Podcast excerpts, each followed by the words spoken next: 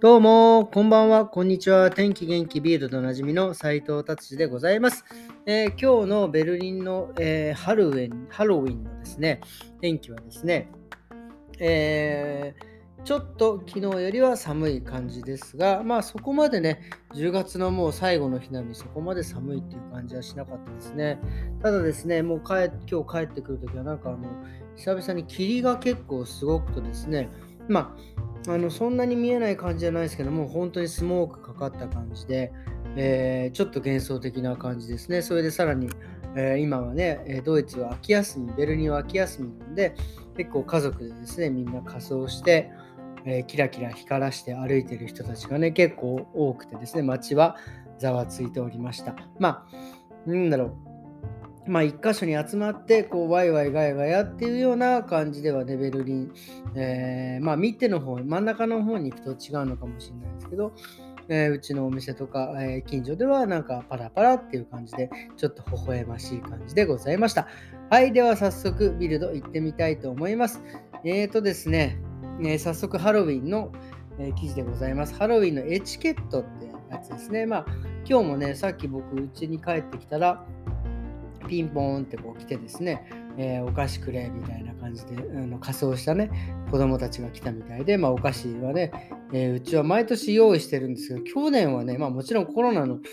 影響もあったので、誰も来なかったですけど、まあ、今年はね、えー、そういう風に来て、バッとお菓子をあげてですね、えー、まあ、喜んで帰ってんのかはよく分かりませんが、ね、帰られていきました。お化けの格好をしたね、子供たちが。でね、お菓子をあげないとか、扉を開けないとですね、まあなんかいたずらをしてもいいっていうわけではないけど、結構ね、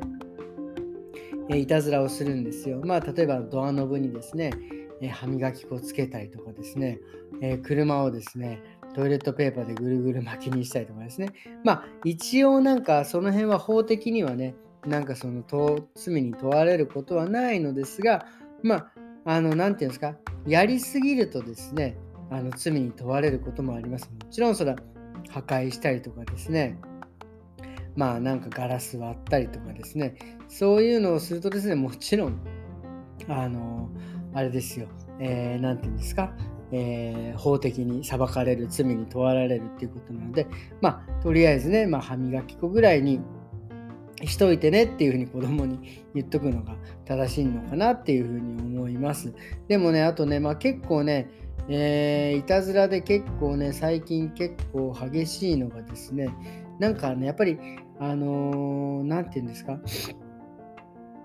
武器、おもちゃの武器なんかもあるんですけど、あれをですね、あの持ってですね、こうなんか、え、銃刀法違反じゃないけど、本物のサーベルとですね、間違えて捕まったりとかする、え、人たちもいるみたいなので、まあ、ちょっとね、その辺は紛らわしいので、そういったものをね、えー、子供に与えない方がいいのかなっていうふうに、もう明らかにおもちゃだってわかるのはいいのかもしれないですけどね、っていうことが書かれておりました。はい、ではじゃあ次行ってみたいと思います。えっ、ー、とですね、ドイツでも結構大きい、えー、デパートがあるんです。ガラリア・カウホフっていう結構大きいあのデパートがあるんですけど、これがですね、やっぱりあの、まあ、コロナの影響もありましてですね、結構その、えー、の破産申告、破産申告、まあ、要はもうちょっと経営ができない、苦しいというので、なんかそういう申告をしているということです。ただね、結構ドイツでもね、何店舗あるんですか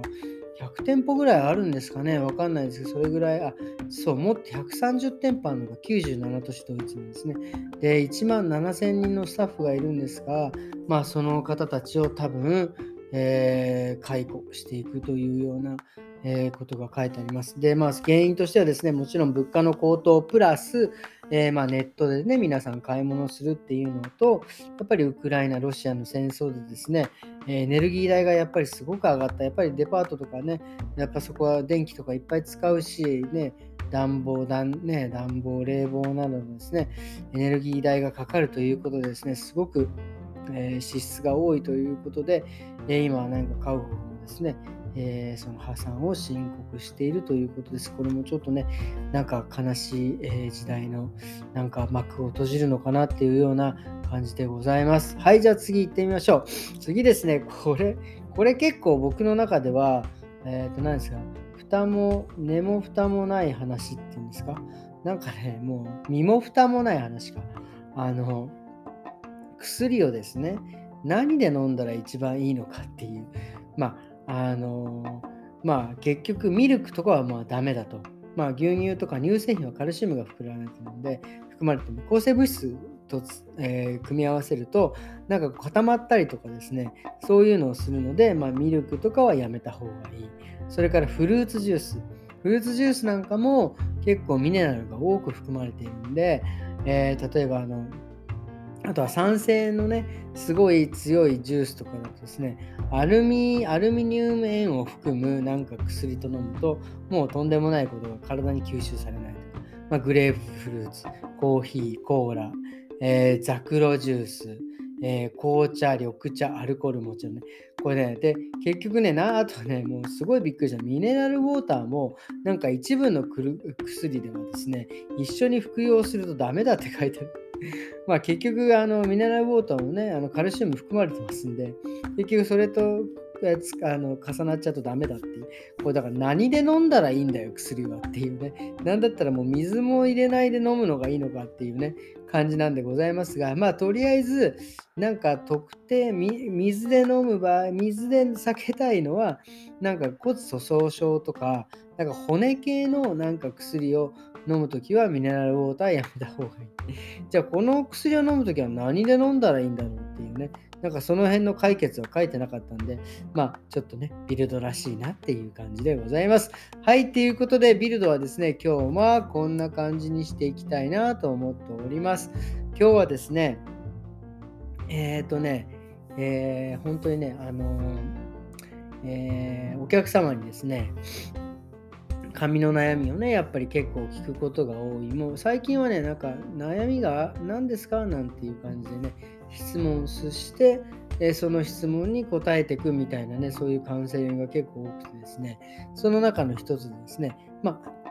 何度洗っても髪がベタベタするっていうのをね、えー、聞くんですよ。で、これね、油っぽくなる原因の一つとしては、まあ、あの洗いすぎですよね。僕はシャンプー2回を勧めてるんですが、1回目は髪を洗うような感じで、2回目は頭皮を洗うような感じ。ただ、頭皮を2回 ,2 回洗うような感じだと、多分油を取りすぎてしまうんですね。そうするとですね、油取りすぎちゃうと油がね、あの頭皮にはやっぱ必要なんで、足りないっつってわーっと出しちゃうんですよね。なので、それが結構原因で油が出ちゃうっていうの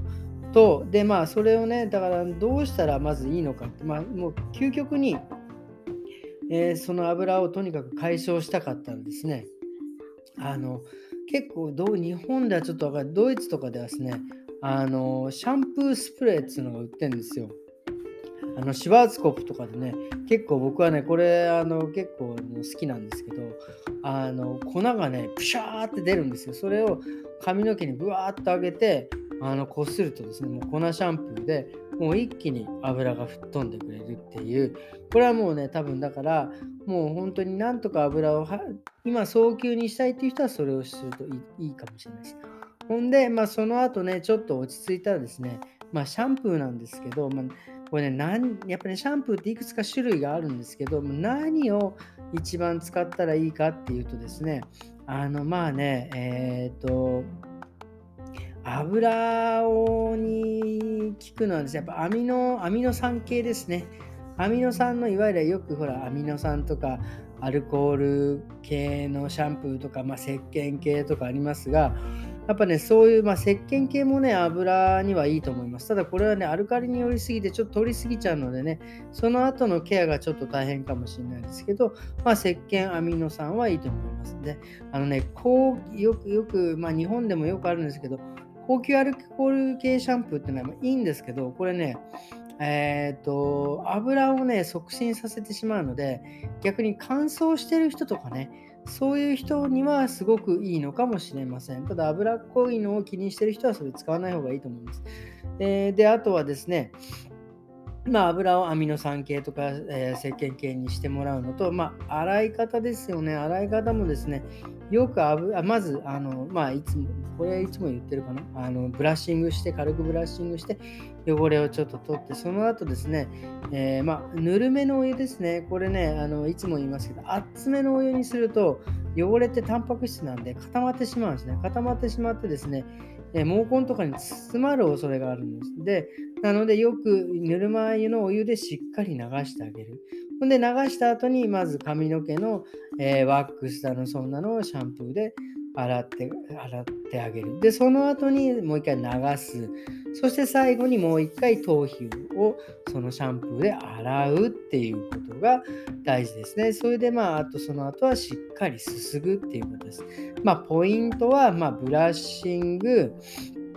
それから低温度、2回シャンプーしっかり流すっていうことですね。これが非常に、えー、大事な要素なんじゃないかなというふうに思っております。で、その後はですね、えー、トリートメントしてしっかり髪の毛コーティングした後、まあ、あとはしっかり乾かしてあげるってことですね。まあ、これは髪の痛みもそうだし、えー、濡らしたままでいるとですね、もちろん風邪もひくし、あとは匂いの原因だったりとかもするのでですね、えー、としっかりその辺はあとは乾かしてあげるということが